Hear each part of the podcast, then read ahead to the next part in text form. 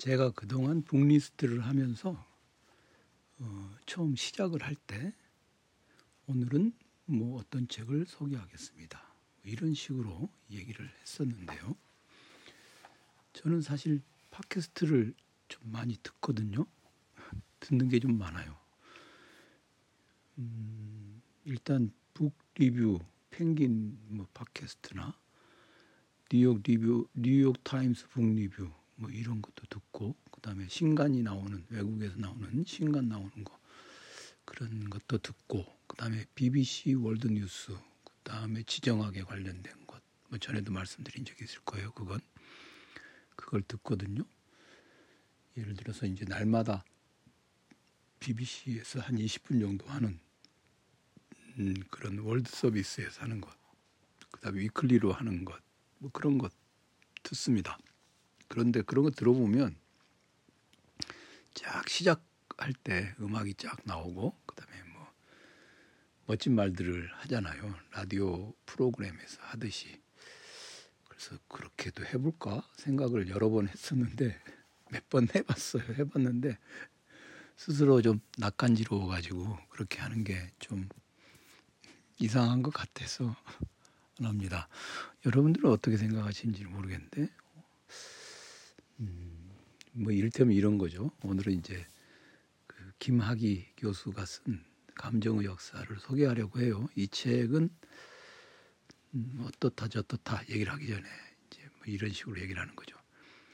여러분은 요즘 요즘 요즘 경제 상황을 통해서 또는 요즘의 정치 상황을 통해서 어떤 감정을 느끼십니까? 분노하고 계십니까? 아니면 좌절하고 계십니까? 아니면 또 그것도 다 귀찮다. 체념하는 그런 심정 상태에 있습니까? 사실 우리는 감정이라고 하는 것이 어, 지극히 개인적인 사적인 정서에서 오는 것이라고 생각하기 쉽지만 특정한 시대마다 용인되는 감정이 있고 또는 용인되지 않는 감정이 있습니다. 그런 것들 역시 문화사의 한 부분으로서 생각해 볼 수 있는 것이 있는데 그에 관한 좋은 국내 저자의 책이 하나 있습니다. 뭐 이런 식으로 말이죠.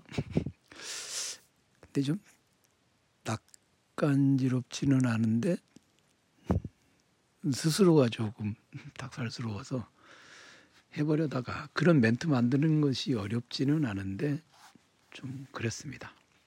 그래서 그냥 하던 대로 하던 대로 어, 김학의 교수가 쓴 감정의 역사 오늘 소개하려고 합니다. 이 책은 좋은 내용인 좋은 책이고 그래서 여러 번 한 두세 번 최소한 두 번 정도는 나눠서 어, 설명을 해볼까 했는데 그 올해 처음으로 지정학을 세 번에 걸쳐서 했죠. 올해는 가능하면 기본적인 개념들을 다룬 책들은 그렇게 하고 그렇지 않은 책들은 이렇게 한 번 정도 소개하고 어, 기회가 되면 또 예전에 다뤘던 책인데 이번 좀 더 자세하게 한 번 더 읽어볼까요? 해서 꼭 그때 그때 새로운 책을 소개한다는 거그 듣는 사람들이 막 제가 소개하는 책 저의 속도에 맞춰서 다 읽어야 한다.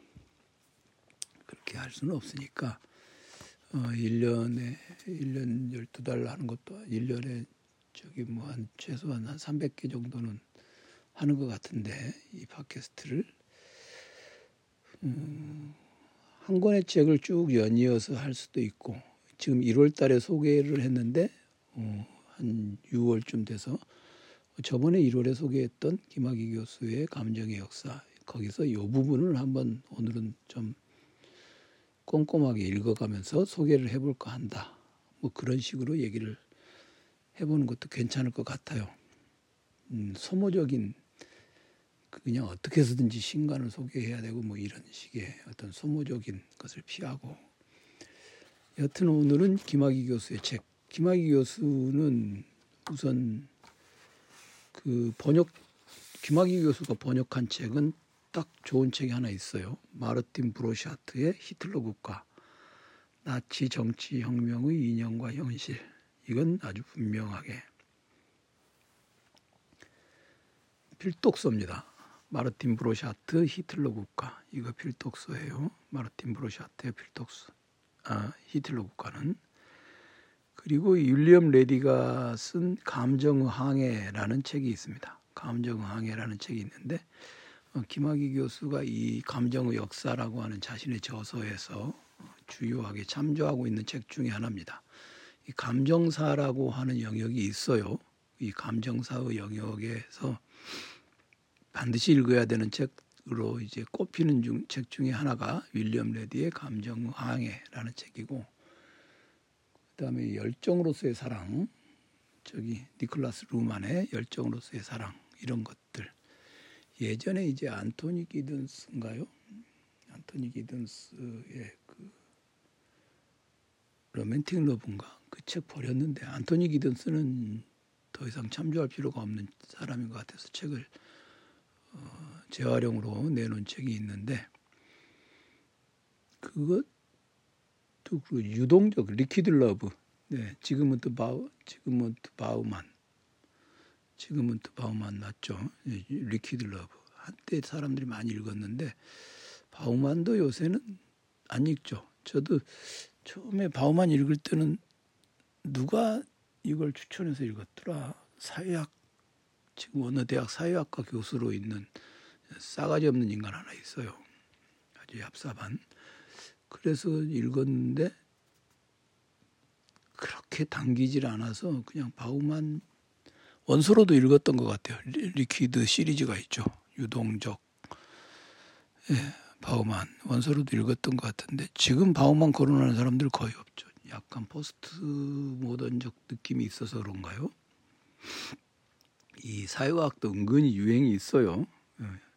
그런데 역사책은 역사책은 어, 어, 좀 낡았다라는 그런 것은 정리를 하더라도 유행은 없죠. 그만큼 역사를 열심히 공부하는 게 예, 공부를 단단하게 만드는데 좋은 것 같습니다. 김학의 교수는 외대, 한국외대 어, 도곡과를 졸업하고 서울대학교 대학원 서양사학과에서 석사학위를 하고 독일의 버쿰대학교에서 역사학 박사를, 버쿰에서 역사학 박사를 했군 한 사람이고요. 독일어 원 원전 사료들을 읽을 수 있는 그런 능력을 가지고 있죠. 동아대학교 지금 사학과 교수인데 동아대학교 부산에 있는 동아대학교 거기겠습니다.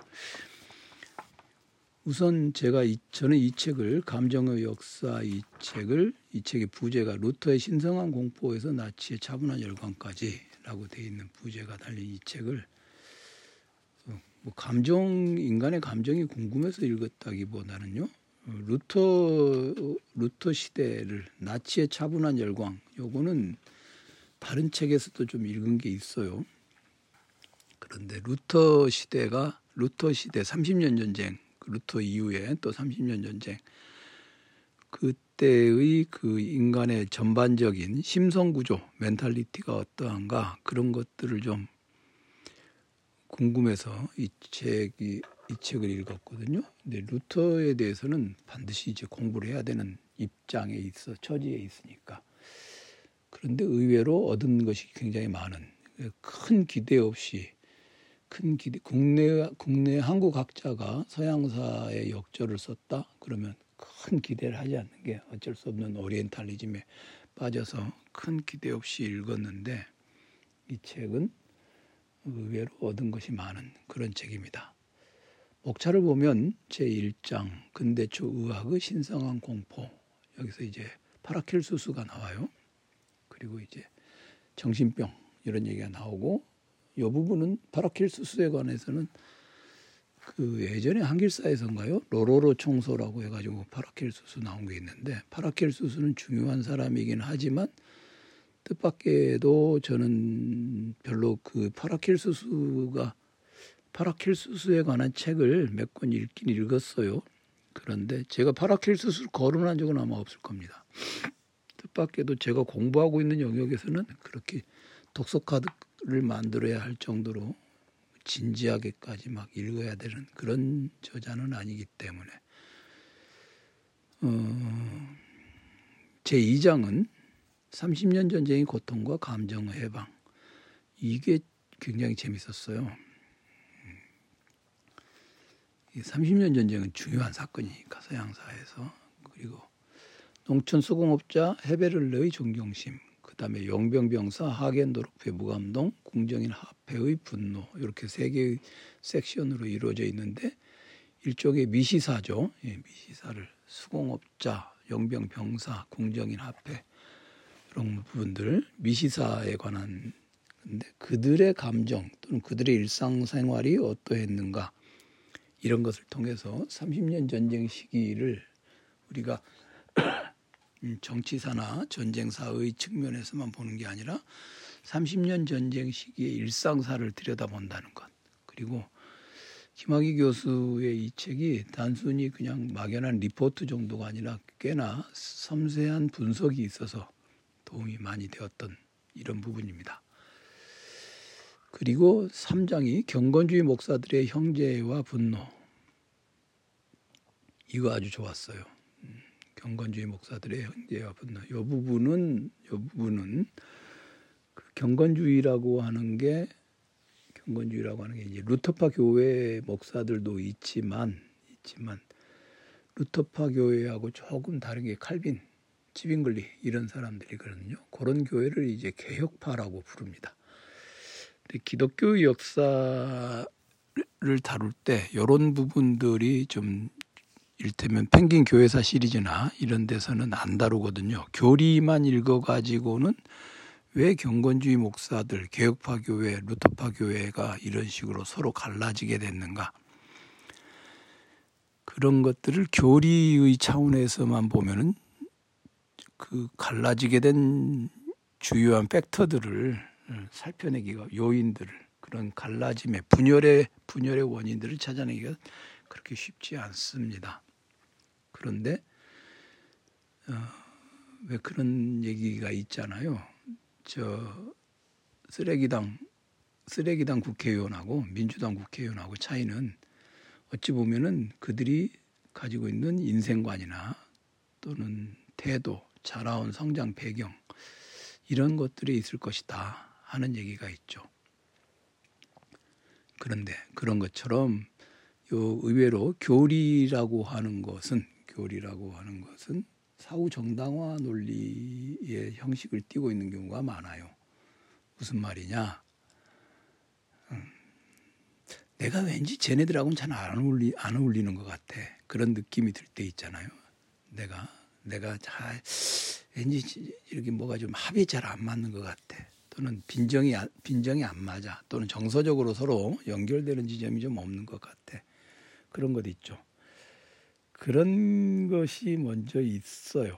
그리고 그것이 일테면 어펙트 감정의 영역이겠죠.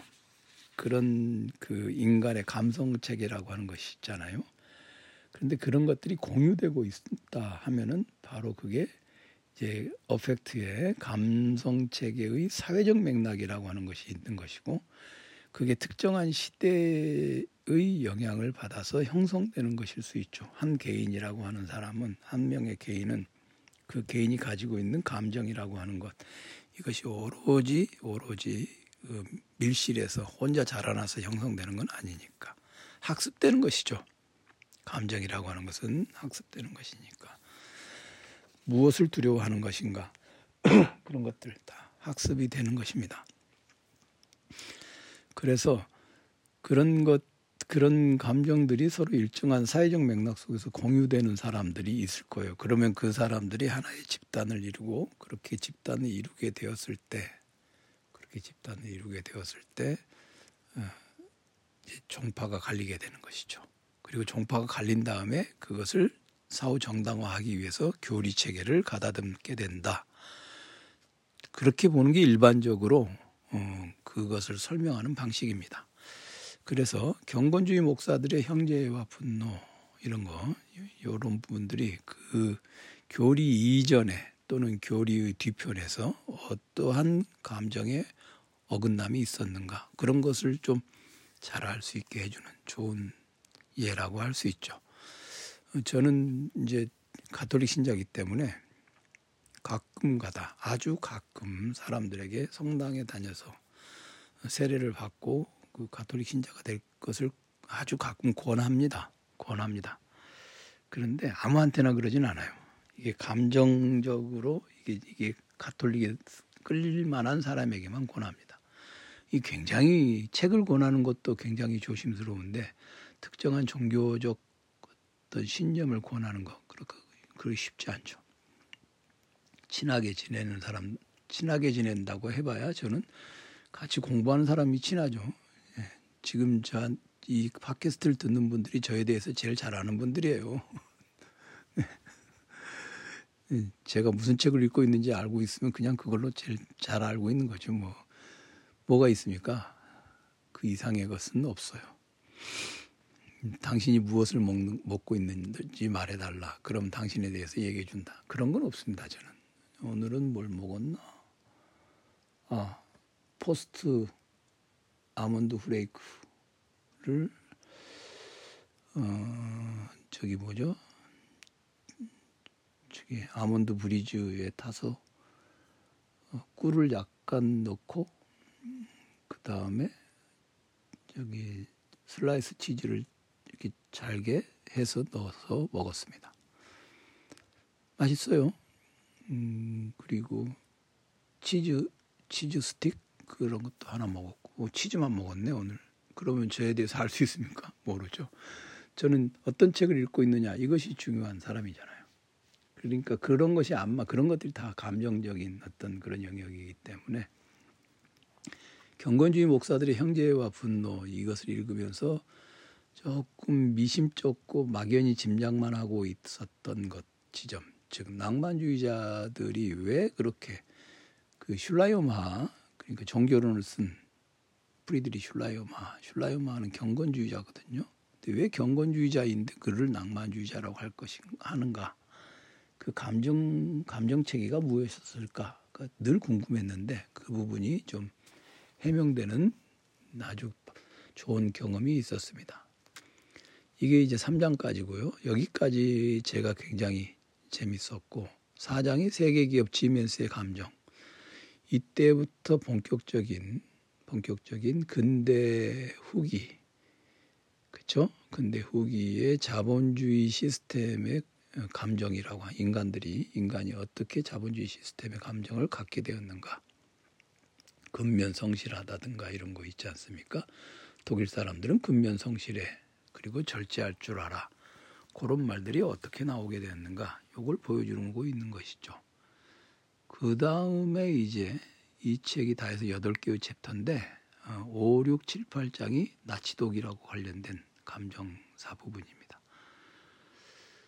그러니까 감정의 역사라고 하는 책 제목이 있는데 이 감정의 역사는 근대 감정사라기보다는 근대 감정사라기보다는 유럽의 이제 유럽에서도 특히 책 분량으로 보면요 음, 나치의 감정사라고 보는 게 어, 적당하죠. 그러니까 크게 part one으로 나누고 one, two로 나눈다면 part one은 근대 30년 전쟁 경건주의 거기까지고 two가 세계 기업 지멘스의 감정부터 4장, 예, 8장 서독인들의 공포와 새로운 감정 내지 요것까지가 그래서 전체적으로 책 자체는 균형 있게 잘 쓰여진 아주 쫙 틀이 잡혀진 그런 책은 아닙니다.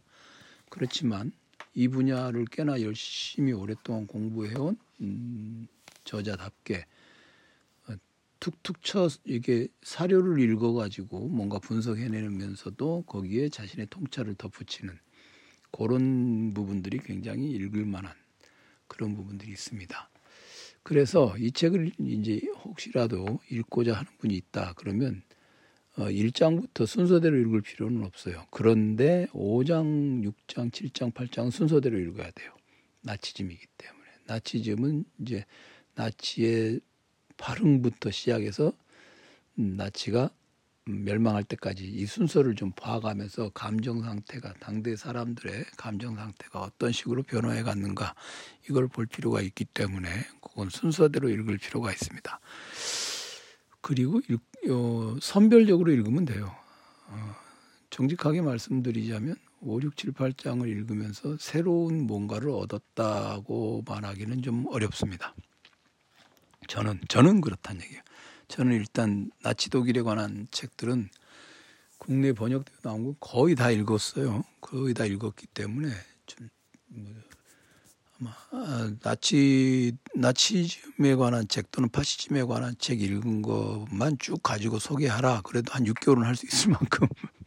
근데 뭐 중요한 책은 뭐 일주일 내내 할 수도 있고 한 권 가지고 일주일 내내 할 수도 있고 뭐 그럴 정도로 많이 읽었기 때문에 나치의 병사들 뭐 그런 책들 참 촘촘하게 읽어 보면은 어, 그 당시에 나치의 어떤 멘탈리티들이 있었는가 그런 거 다 나오지 않습니까? 그래서 저는 이게 사실 5, 6, 7, 8장 읽으면서는 독서 카드를 그렇게 크게 만들어내지는 생산하지는 않았어요. 제가 이거 읽고 독서 카드 한 열대 장 정도 썼는데 열대 장 정도 썼는데 주로 이제 1장 근대추 의학의 신성한 공포, 루터의 공포 그거 하고 30년 전쟁기, 고통과 감정 해방 그리고 경건주의 목사들의 형제와 분노 요 부분을 읽고 음, 독서 카드를 썼습니다.